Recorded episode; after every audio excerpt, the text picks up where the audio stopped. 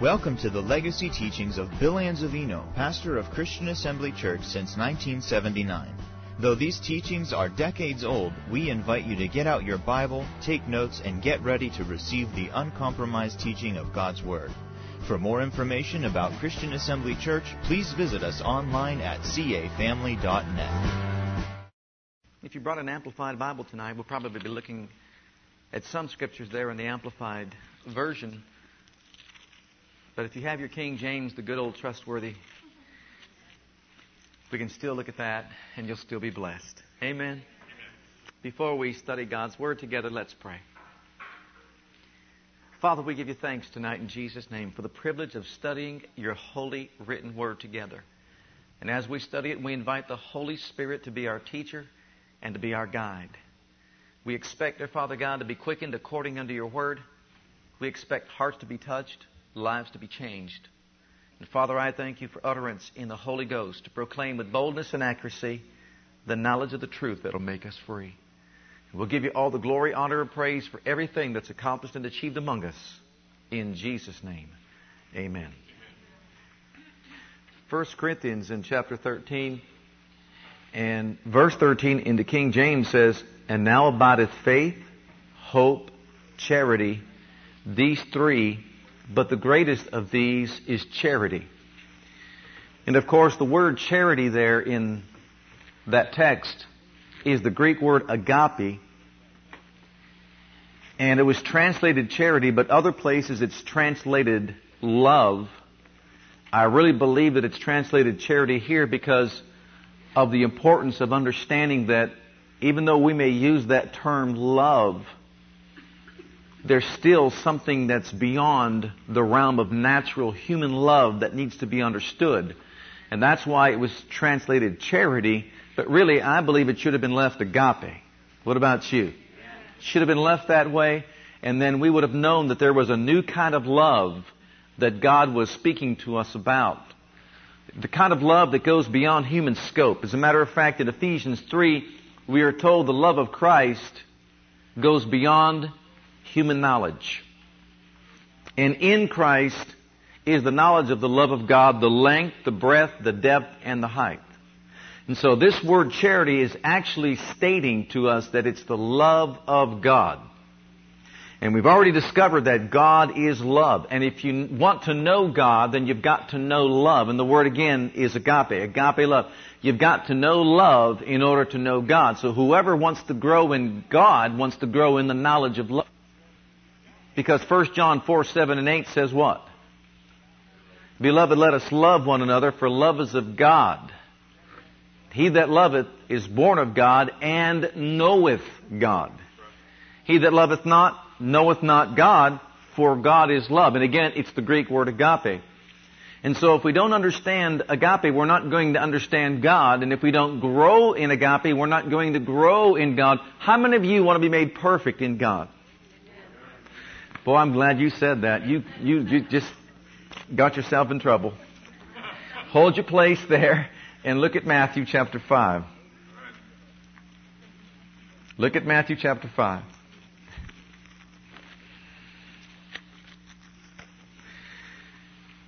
And let's begin reading at verse 43. You have heard that it hath been said, Thou shalt love thy neighbor and hate thine enemy. But I say unto you, love your friends. Love your girlfriend. Love your wife. Love your husband. Love your kids. No, love grandma. Love grandpa. Wait a minute here. It says, love your enemies. Oh, who does that? Well, Jesus said, love your enemies, and this is how you love your enemies. How do we do that? He said, bless them that curse you. And the word bless means to speak well of, and the word curse means to speak evil of. Speak well of those that speak evil of you. Your enemies usually speak evil of you, isn't that true? I don't know too many enemies that speak well of us, do you? But you are to speak well of those that speak evil of you. Well, wait a minute, what's the value in that? Well, the Bible says we're to overcome evil with good. Amen? And there's a whole lot more to it even, than even that, and we'll pick that up a little bit later. But he said here to bless them that curse you and do good to them that hate you. Who does that?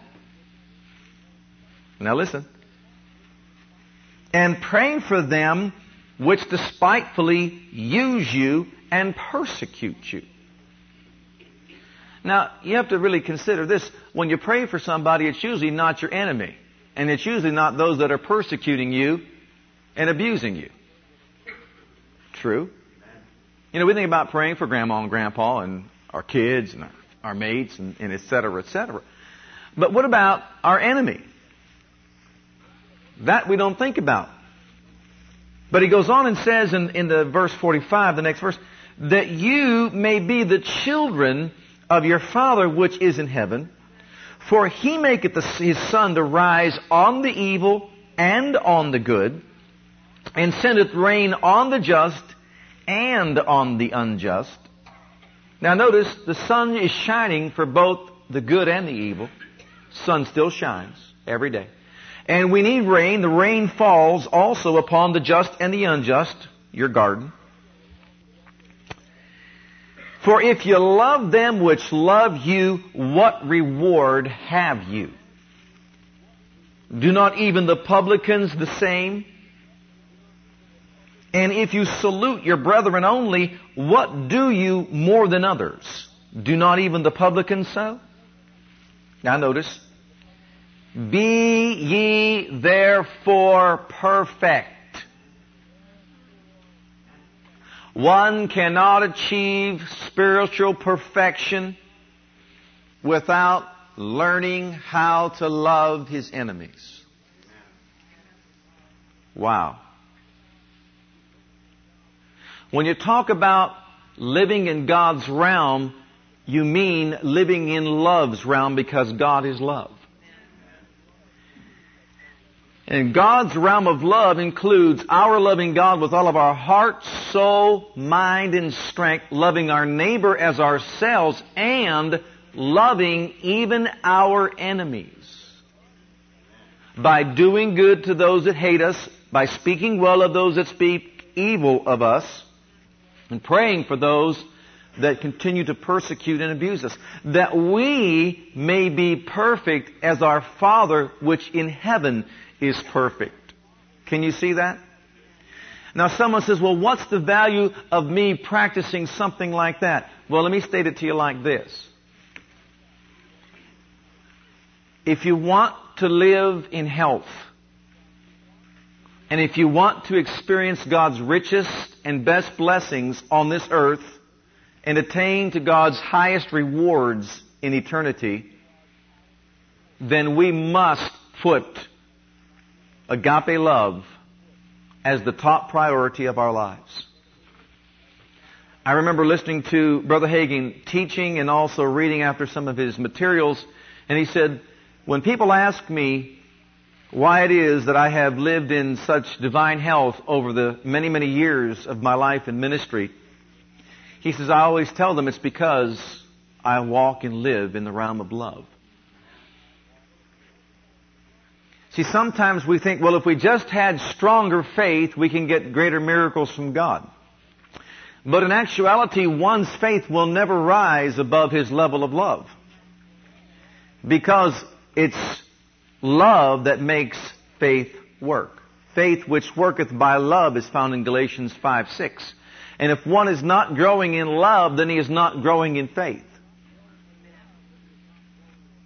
Can you see that? So in other words, if we want to have great faith, then we must develop love. And if you think about the components of love or the characteristics of love, you'll see why then the person will also have great faith. Because faith also needs patience, does it not, in order to bring results? Well, love endures long and is patient and kind. So there are many attributes found in love that will support our faith and enable our faith to grow that we need to be aware of. And if we start practicing more walking in the divine love of God, there will come with that the expansion of our faith. Our, our faith life will, you know, expand. In other words, we'll have greater faith. We'll grow in the realm of faith as we grow in the realm of love. And so we are told, now if you go on back there to 1 Corinthians chapter 14 and verse 1, we are told in that verse, and I'm going to read it to you from the Amplified Bible because I believe it gives us a better understanding. We are told in 1 Corinthians 14 and verse 1 to eagerly pursue and seek to acquire this love. Make it your aim, your great quest and then earnestly desire and cultivate spiritual endowments or gifts. But notice the priority is to do what? To make divine love, agape love, our highest aim and greatest quest. No matter who we are. If we want to be balanced as a Christian, if we want to walk in and manifest the gifts of the Spirit, then divine love, agape love, has got to be the priority of our lives. In other words, these gifts are love gifts. And those gifts are born out of love and compassion.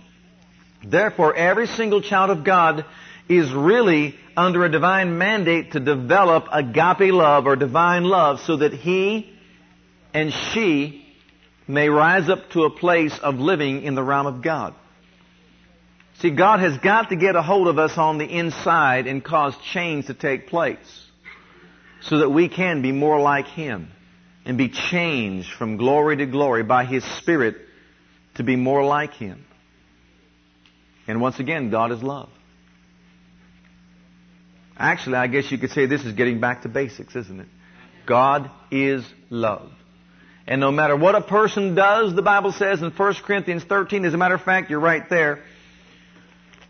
Look over there in verse 1. No matter what a person does with his life or in his life, though I speak with the tongues of men and of angels and have not divine love, I am become as sounding brass or a tinkling cymbal. And though I have the gift of prophecy and understand all mysteries and all knowledge, and though I have all faith so that I could remove mountains and have not charity, I am nothing. And though I bestow all my goods to feed the poor, and though I give my body to be burned, what more can you do in service for God than to give your body to be burned? Yet, if I have not charity, even giving my body to be burned profits me what? Not a thing. Nothing.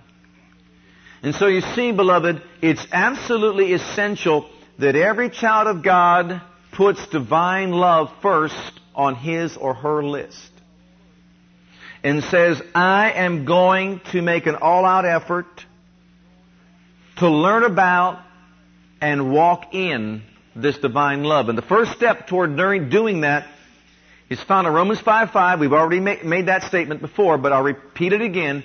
Romans 5.5 says, The love of God is shed abroad in our hearts by the Spirit of God who is given to us. So say with me tonight, I have the love of God in my heart right now.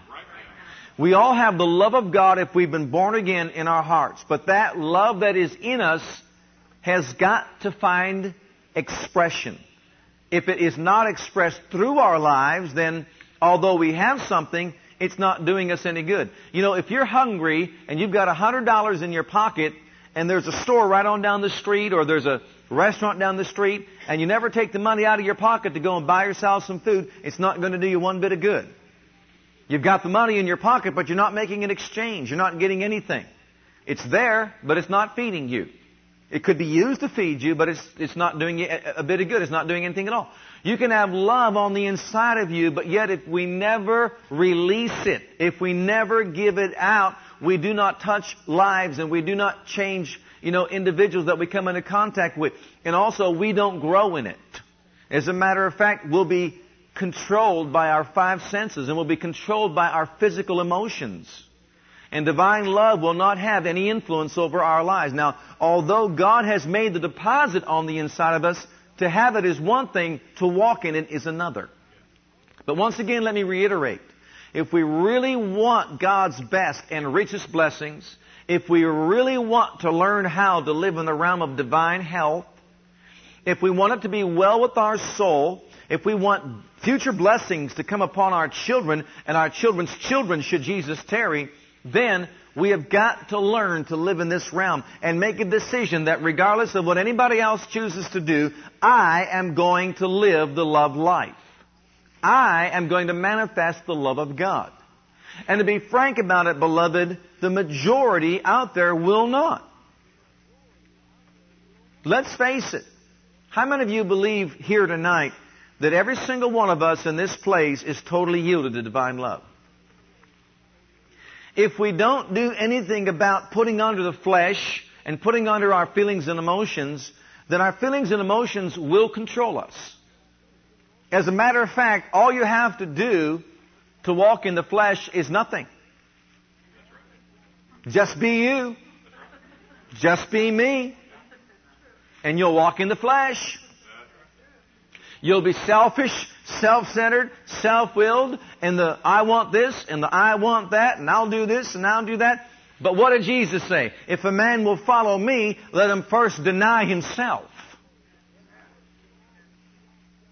Do you know if you want something from God, you've got to deny yourself?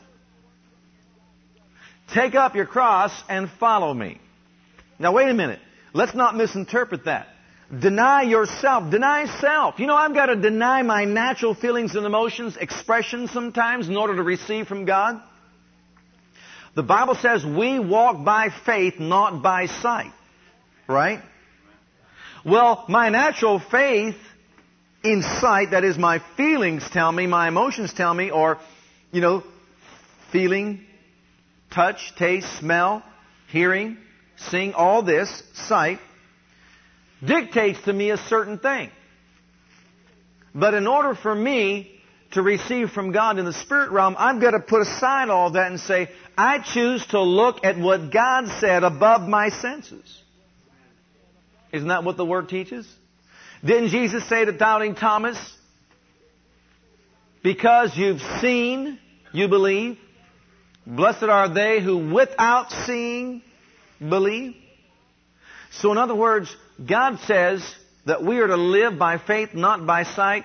And so we have got to be able to deny ourselves expressions sometimes according to our five senses and allow God's Word to have supreme authority in our lives and first place. And if we don't do that, then we're not going to see Jesus like we need to. Matter of fact, another verse of Scripture says in 2 Corinthians in chapter 4 and verse 18, while we look not at things seen, but at things that are not seen. So when you do that, what are you actually doing? You can say, I see difficulty, I see problems, I see trials, I see circumstances, and I see this and I see that. I see lack and I see want and I see fear and I see weakness and I see failure. All around me. But God says to do what? I want you to stop looking at that and start looking at something above that. I want you to see how much I love you. I want you to see how much I care for you. I want you to begin looking at the supreme sacrifice that was made, first of all, just for your eternal redemption. And then I want you to see another verse of Scripture. If he spared not his only son, but delivered him up for us all, how shall he not with him freely give us all things? Romans 8, 31 and 32. If God be for us, who can be against us? So in other words, in the midst of all the negatives, he says, I want you to rise up above that and I want you to deny yourself and I want you to see beyond the natural. That's how we follow him. And so we say, okay, Lord, even though I see all this in front of me, it's lack, it's want, it's fear, it's, it's weakness, it's anxiety, it's stress, it's whatever. I choose not to look at those things and make those things dictate to my life.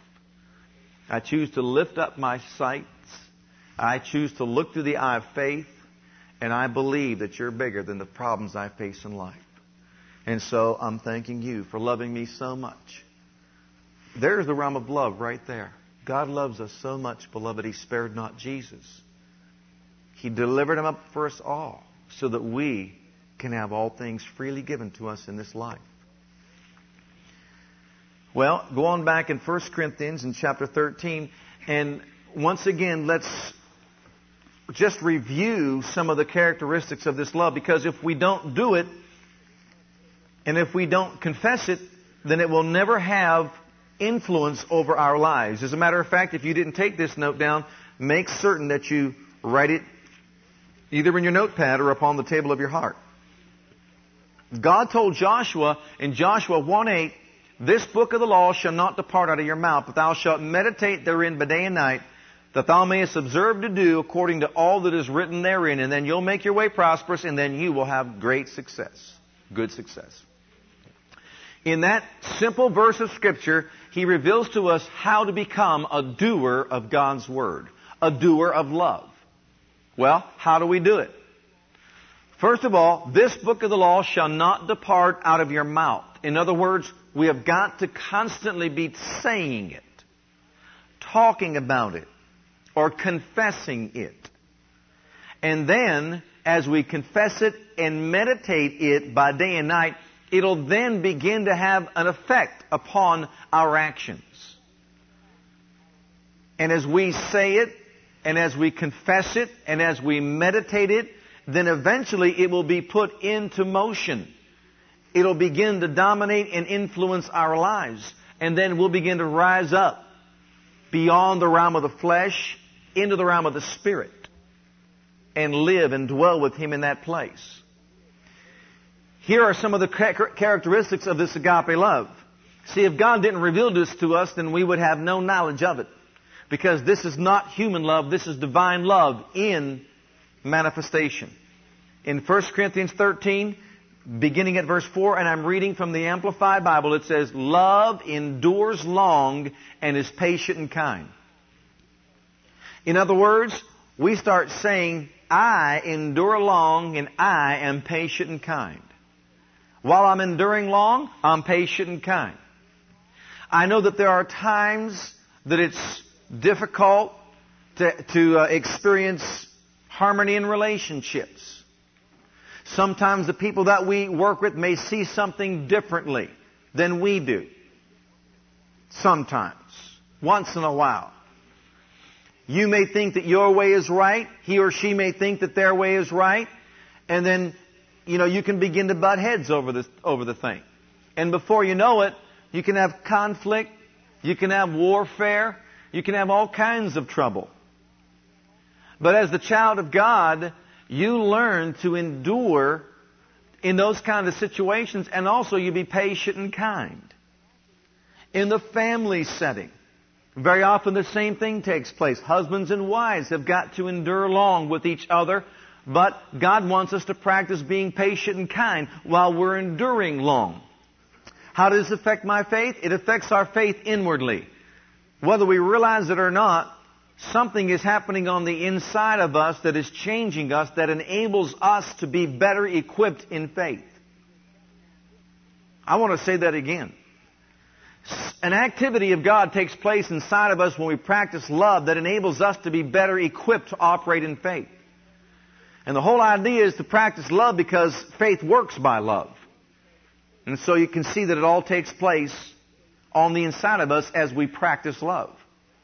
And so we should say daily, today I will endure long in all situations, and while I'm enduring long, I'll be patient and kind. Now I guarantee you, the first time you start practicing this section of God's Word, you will be sorely challenged. You might as well just get ready for a conflict, for a battle, for warfare, because you will be challenged by the enemy. The Bible says that when anyone receives the Word of God, immediately comes the devil, the thief, to steal the Word out of the person's heart and life. Isn't that what it says? You can read the parable of the sower and you'll discover that to be a truth. Satan will come along immediately to see to it that you don't enforce God's word and will in your life. And when you make the decision knowing the rewards of love, to begin operating in that love, He'll challenge you. You'll start saying, I endure long and I'm patient and kind. It'll make certain that anything and everything can come your way will to get you impatient and unkind. I remember one time I was just trying to get home from a place. You ever get home and you're driving behind somebody that's going 25 in a 55 zone? And you can't pass? And the moment the passing zone comes, cars are coming the other way, so you can't pass? And all you want to do is just get home and relax and all that. You know what I'm talking about? And finally, you have to turn off that road and you think, freedom at last. You make your right hand turn, and the moment you do, someone else pulls out in front of you who's worse than the other one was. You ever been there before? And you know this is a setup. You know it's going to be like that all the way home. Right? Are you impatient and unkind?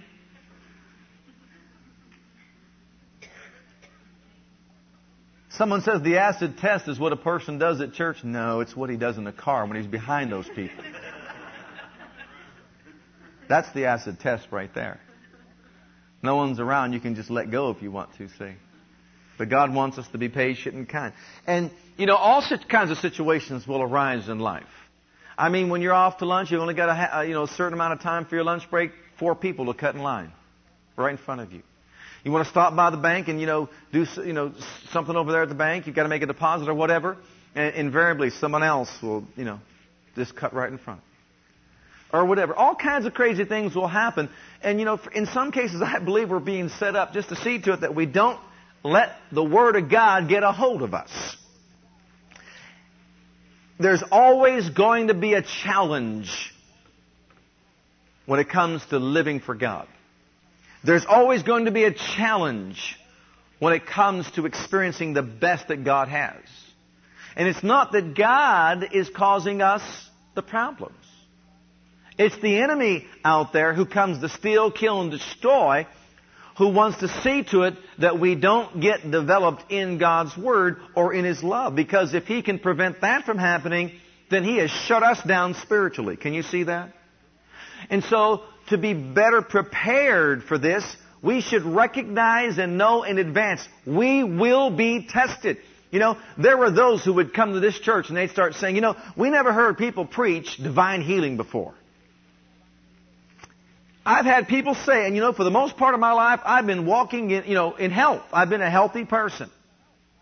But I never heard anybody preach divine healing. I start coming to church here I start hearing divine healing and I start practicing the Word of God and immediately all this sickness starts coming on me. The enemy will come and do his part. He'll try to prevent us from growing in the Word of God. And beloved, we've got to rise up above the storms and the temptations and the situations that we encounter in this life and hold fast to the Word of God in the midst of the adversity. And so in the midst of it all, we've got to say, I endure long, I am patient and kind. Now look at the next part. Love never is envious nor boils over with jealousy. Your confession is, I'm not envious. I don't boil over with jealousy. I'm not envious of anyone. You know, in this life, there's all kinds of personalities. In this life, some people are tempted to be jealous and envious of what other people have. I've never had that problem. you know, we all have certain areas of weakness and that sort of thing, but that's never been a problem of mine. I mean, as far as I'm concerned, if someone comes along and says, you know, God blessed me with a million dollars, I'd say, praise God, I serve the same Father. And He meets all my needs and supplies all my needs according to His riches and glory by Christ Jesus. And He blessed you, He's my Father too. He's going to bless me. Amen. And that's how we should view it. We should not be jealous of what somebody else has or what somebody else gets from God. Never. There are those who are jealous that God has given certain individuals ministries. I mean that. Oh, they wish they could be used like so and so is being used. You know what? Don't make your Christian life so hard. Don't try to be someone that you're not. And don't try to do something God didn't anoint you to do. There are the, those who've been so jealous they went on all kinds of radio stations and went under because God never told them to do it. But Brother Doodad had a radio station and that's why they wanted to have one too. Do you see what I mean? I mean, we should never be jealous of what God does as far as giving someone else an anointing for working miracles or whatever. Who doesn't want to work miracles? But if that's not your calling, then you stay away from it. As a matter of fact, I remember Brother Hagin saying many times that, you know, when God anointed him to pray for the sick, he says, I wish you'd give it to somebody else. Those that really know what is mandated of the individual that has it would rather say, give it to somebody else because I don't want that kind of tremendous responsibility in my life. That's the truth. I've heard him say it many times. He says, All I'd like to do would just be a pastor somewhere, some small little church, and just love the people. That's what I would want to do if I had my choice. But the Lord says it's not your choice, it's what I choose to do through your life. Can I also say this?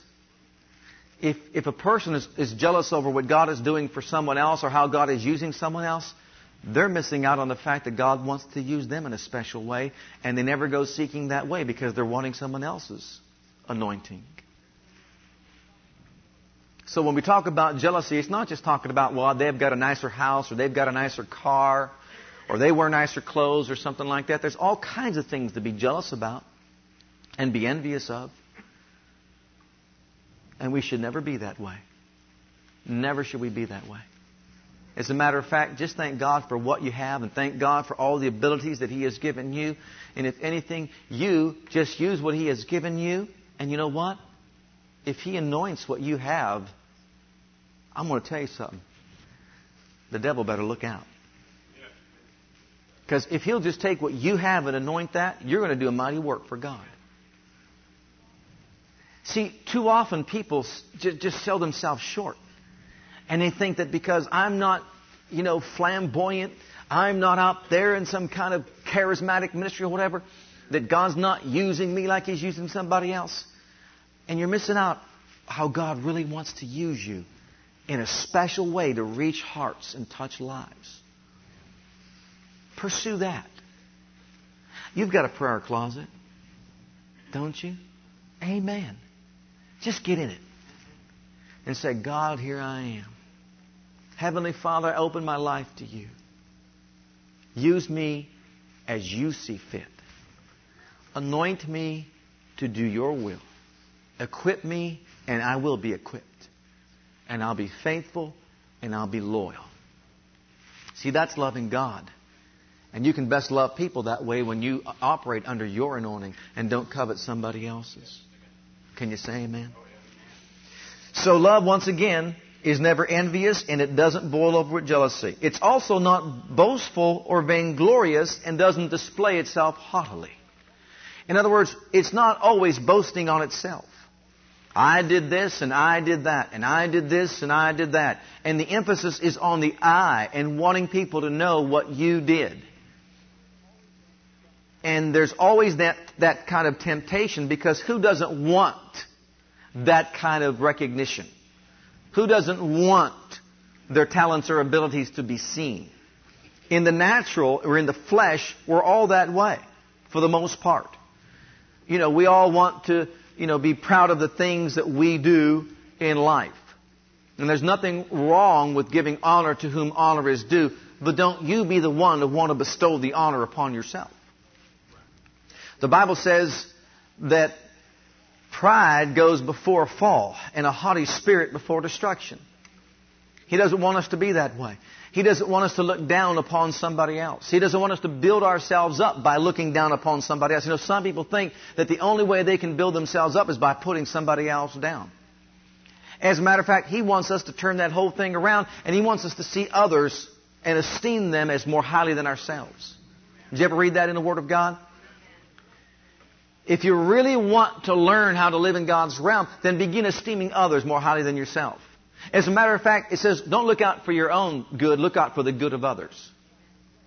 Don't exalt yourself, exalt somebody else. As a matter of fact, am I not true in saying this? The easiest thing to find in somebody else is their fault. Isn't that true? The easiest thing to find or discover about someone else is their fault. And their faults will be magnified right before our very eyes. And if you're a little bit slow in that area, the devil will come along and help you. Isn't that true? You know that's true. You know, we all have faults and flaws and frailties and all. We all have imperfections and all that. And very, it's very easy to find fault with somebody else. And if they're doing something, I mean, I think some of you young ladies out there, you know this. You know you can't bake a cake the way your mother wants you to bake a cake. You know what I'm talking about? No matter how you do it, you just didn't do it right. Am I alone out here? Or I hear some amens out there. And some guys, you know, no matter how you do whatever it is that you're doing, you can't do it well enough to please your father.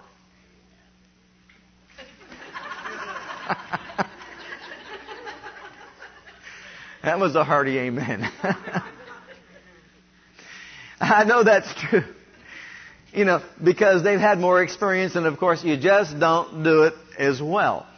And so, you know, you don't, I don't know, for, for the likes of it, no matter what things I would do along many lines, you know, my dad would always say, well, that's just not the right, that's not how I would do it, or that's not the way to do it, or, or whatever. You're not doing it right, I'm going to do that, let me do it, or whatever. You know, instead of always doing that and being that kind of a person, what God is saying to us, I want you to begin to compliment other people. When you're tempted to look at their faults, and that's every day, when you're tempted to, to bring out their imperfections, and that's all the time, Recognize that is something that God wants us to leave. Deny yourself. You ever ta- tempted to talk about someone else and the way they treat you or the way they act? You never been tempted to do that? Right. Once again, that is natural. But God is saying, I want you to leave that realm. I should say, love is saying, deny yourself that luxury. Deny yourself that feeling of. I guess I pointed out their flaws. And start talking about the good of the person. You want to hear a challenge? That is a challenge and a half. Because invariably someone will walk right up to you and say, Hey, you see how so and so is? And what God wants you to say, or what love wants you to say, is, But aren't they a wonderful person? And don't they have a sincere heart? Well, I know they have flaws, and I know you have flaws too. And you know I have flaws too. But is that what God wants us to focus on? Paul the Apostle says, I know no man after the flesh, only after the Spirit. What was he doing? Protecting himself. Did you hear that? In other words, he wants us to leave the realm that always cuts people down and live in the realm that always builds people up. And something will happen inside you that'll make your faith life more effective. You'll start living in that realm of God. There'll be a confidence built up on the inside of you that'll make your faith awesome. Okay, it goes on and it says that it's not conceited, arrogant, inflated with pride. It's not rude or unmannerly and does not act unbecomingly. See, love is not conceited. It's not arrogant. It's not inflated with pride. It's not rude and it's not unmannerly. And you know, we can be rude. People can be rude. But he wants us to be careful that we're not rude when we deal with other people. Do you ever find yourself in a position that you're blaming the sales clerk for the company's rules? And they're just standing back behind a cash register and, cash register and counter, and they're just saying, "I just work here. I didn't write the rules." Don't scream at me. You know, even as a believer, if we're not careful, we can be rude in our treatment of other people. And love does not want us to be that way. Yeah, but you don't understand, buddy. I've got my rights. Well, that's why the next part's for you. You ready for it? Love, God's love in us, does not insist on its own rights or own way. Well, it's got to be my way, or I'm throwing my ball and bat down, taking it with me, I'm going home. No. God said in His Word, He doesn't want us to insist upon our own rights or ways. He wants us to leave that realm and enter the realm of divine love. You know, if God wanted things His way, which He did from the very beginning, and insisted that they be done His way, Adam and Eve would have been robots. But He says, I'm giving you free choice. You can make a decision to do right, you can make a decision to do wrong. Now, I want you to do what is right, but He did what was wrong. Thank God for provisions that were made for all of us and redemption. But the point is, even God didn't insist that Adam do it his way. He did not insist that Eve do it his way. We need to evaluate the way we are and really begin to recognize whether or not divine love is influencing and persuading our lives. And Paul the Apostle was absolutely certain that because, now listen carefully, because he lived in love's realm, you ready for this? His judgment, when he stood before Jesus on Judgment Day, would be a good one. How many of you know we all have to stand before the judgment seat of Christ? To receive what we have done in our bodies, whether it be good or bad. Isn't that true? Well, you see, it may seem as though people are winning over us because of our conviction to live in the realm of love, but you know what? In the end, we win. In the end, love wins. Satan and the people of Israel, the Jews and the Jewish leaders and rulers and the Romans thought they beat Jesus.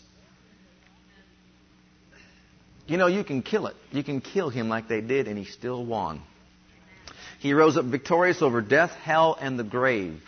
And right now holds all authority in heaven, earth, and beneath the earth. He did that by living in the realm of love.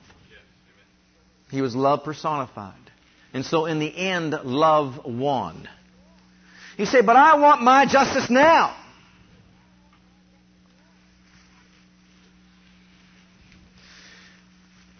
Wait till Judgment Day. On that day of judgment, if you want to have a good judgment, let me just put it to you like this. Jesus himself said, Judge not that ye be not judged. How would you like to be there on Judgment Day and say, I'm not going to be judged? Your friend might say, Well, why do you think you're not going to be judged? What makes you think you're not going to be judged? Because I didn't judge anybody else. I didn't have a critical spirit. I wasn't going to be judgmental about other people and what they've done or what they did and all that. I let the judging be up to God. And I chose just to turn the other way. Someone says, Did you see what they did to you? You should get even. You should, you should just do this or you should just do that. You should tell them off. But love says, Vengeance is mine, saith the Lord. Now, if they want a war with God, that's up to them.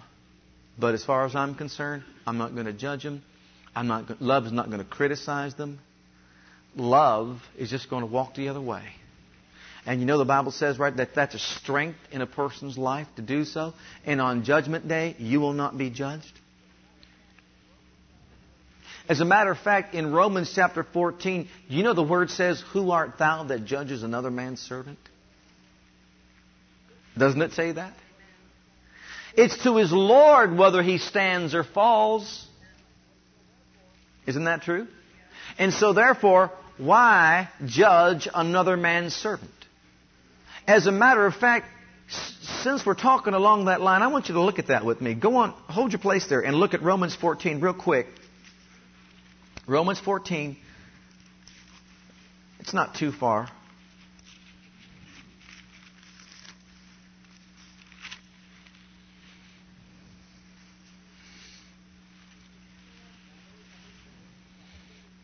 Now notice I'm reading from the Amplified, but look at verse 4. Who are you to pass judgment and censor another's household servant? It is before his own master that he stands or falls, and he shall stand and be upheld, for the master of the Lord is mighty to support him and make him stand. Now go on down to uh, verse 10. Why do you criticize and pass judgment on your brother? Or you, why do you look down upon or despise your brother? For we shall all stand before the judgment seat of God. It is written, As I live, says the Lord, every knee shall bow to me, and every tongue shall confess to God. That is, acknowledge Him to His honor and to His praise. And so each of us shall give an account of himself. And that word account in the Greek means an oral discourse. Each of us will give an oral discourse of himself give an answer in reference to judgment to God. Then let us no more criticize and blame and pass judgment on one another, but rather decide and endeavor never to put a stumbling block or an obstacle or a hindrance in the way of a brother. So in other words, he's actually revealing to us how to have the greatest and the best judgment of all. How? Make a decision to live by this rule. I'm not going to criticize or judge God's servants. Yeah, but you saw what they did. They did it. They showed it on TV. They did this. He did this. He did that. But. Wait a minute.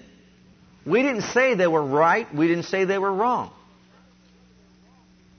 Whether they're right, whether they're wrong is irrelevant. You realize that? We're not the judges.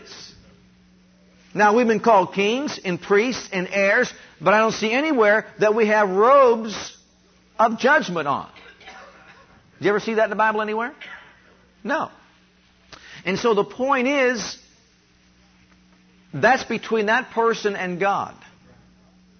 We're not to get caught up into this thing called criticism and develop critical spirits and judgmental attitudes. Because if we do, then we judge ourselves.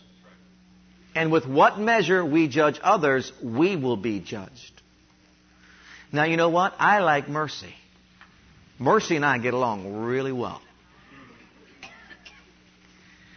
I love showing mercy.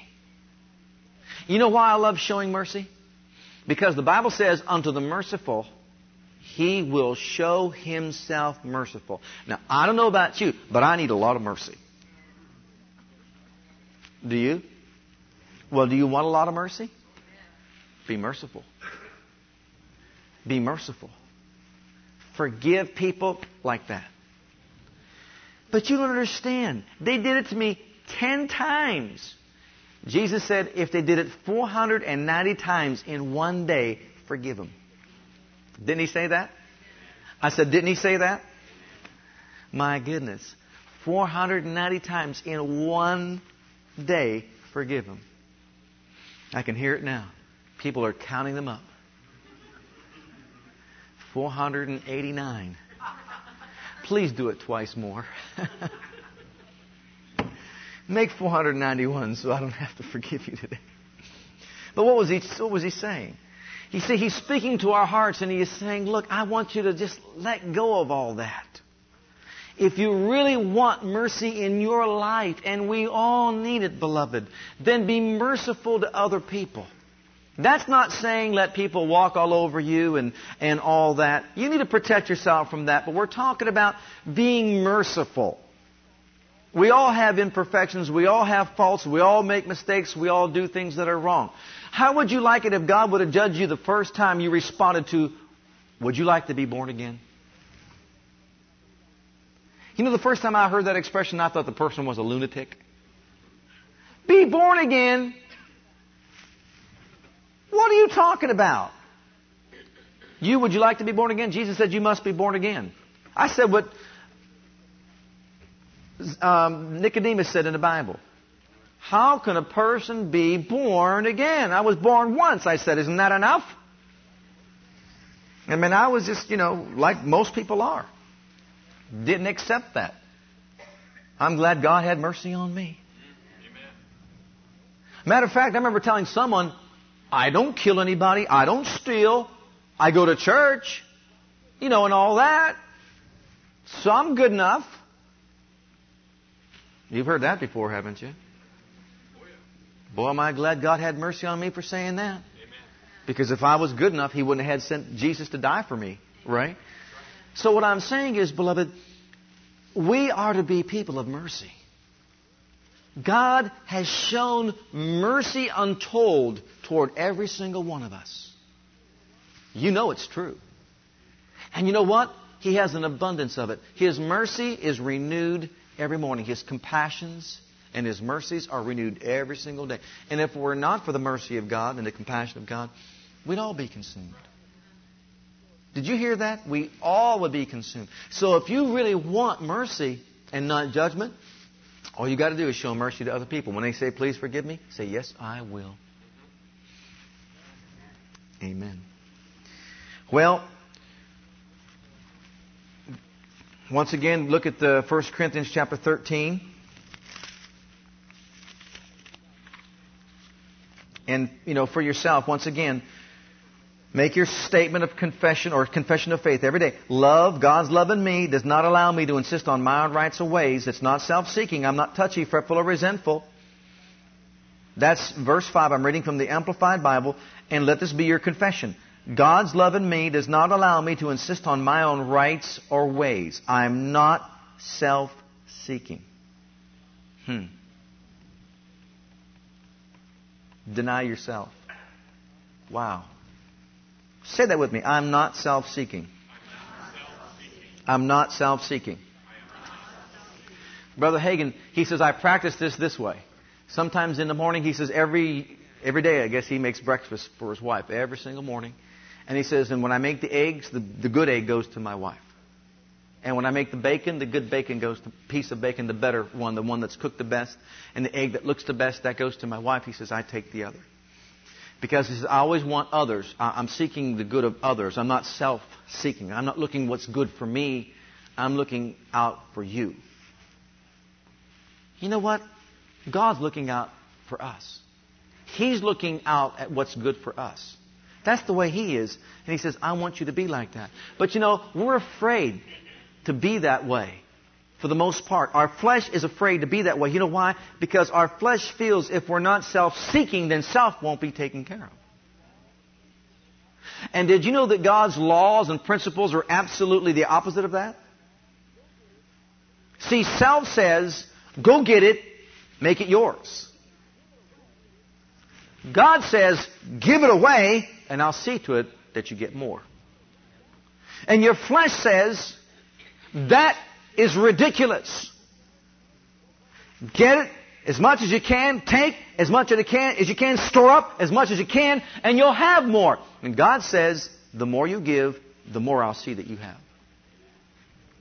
And so there you are, trying to change your whole life and lifestyle. And rather than just taking, you start being the. You start living by that rule, beloved. I tell you what, if you want to really experience the love and the joy of God, be a giver. Don't be self seeking. Always listen for God. He's always going to tell you how to bless another person. And you know what? If you will do that, oh, you will have so much of God in your life, He'll ooze out your pores. I mean that. You'll have so much joy, so much delight in your life, and you know what? Your faith will grow. Now, think about it. As you give out in love, your faith grows. Because, you know, for you to give of what you have first means you're confident that you can believe God to restore to you back even more. And it's never failed. All t- many times, and I've done this on numerous occasions. I've been in positions where financially, you know, God said, I want you to give this amount of money to that ministry. And you know, I didn't have that kind of money to give to that ministry, but I said, I will pledge to you to do so. And you know, every time I ever made a decision to do something like that, God always gave more back than what I gave. And once again, it's an action that's taking place inside your spirit that's changing the condition of your heart, my heart, making me a different kind of a person. One of love and one of faith. So once again, love is not self-seeking. It's not touchy, fretful, or resentful. And we're just going to quickly read through this. We don't have time. But it takes no account of the evil done to it. Have you ever been touchy? Have you ever been fretful? Have you ever been resentful? Have you ever taken an account of any evil done to you? You keep a log. You keep a record. Do you write it down? I know I've heard some say, boy, I wish just for about five minutes we lived under the Old Testament law an eye for an eye and a tooth for a tooth. Right? Well, God doesn't want us to live that way anymore. But we'll, ex- we'll expound on these things. It takes no account of the evil done to it. I like this and pays no attention to a suffered wrong. Say this with me. I'm not touchy, fretful, or resentful. I take no account of the evil done to me. I pay no attention to a suffered wrong. Wow. Boy, isn't that a new way of living? It gives new meaning to the song, I found a new way of living. I found a new life divine. I've got the fruit of the Spirit, which is love. I'm abiding in the vine. I'm taking no account of evil done to me. I'm paying no attention to a suffered wrong. Can you see that? My goodness, that's how He wants us to be. And there's something in there about saying He believes the best about every person, and we'll talk about that too. But for right now, we've got to get around this altar. Did you know that? We have got to get to this altar, praise God, before we leave this place. Thank you for listening to our legacy teachings. We pray today's message has a profound impact upon your life and your ministry. I want you to know that God loves you, has a great plan for your life. But if you've never made Jesus Christ Lord and Savior of your life, I'd like to invite you to do that right now. Just pray this simple prayer right after me. Just say, Heavenly Father, I come to you just as I am. And I believe with all my heart that Jesus died for my sins and was raised from the dead for me. I open the door of my heart. I call upon the name of the Lord. Lord Jesus, come into my heart now. I receive you and accept you as my personal Savior and Lord. If you prayed that prayer with me, you're a child of God right now, and I encourage you to get into a good Bible based church where you can learn to grow in your Christian faith and experience. God bless.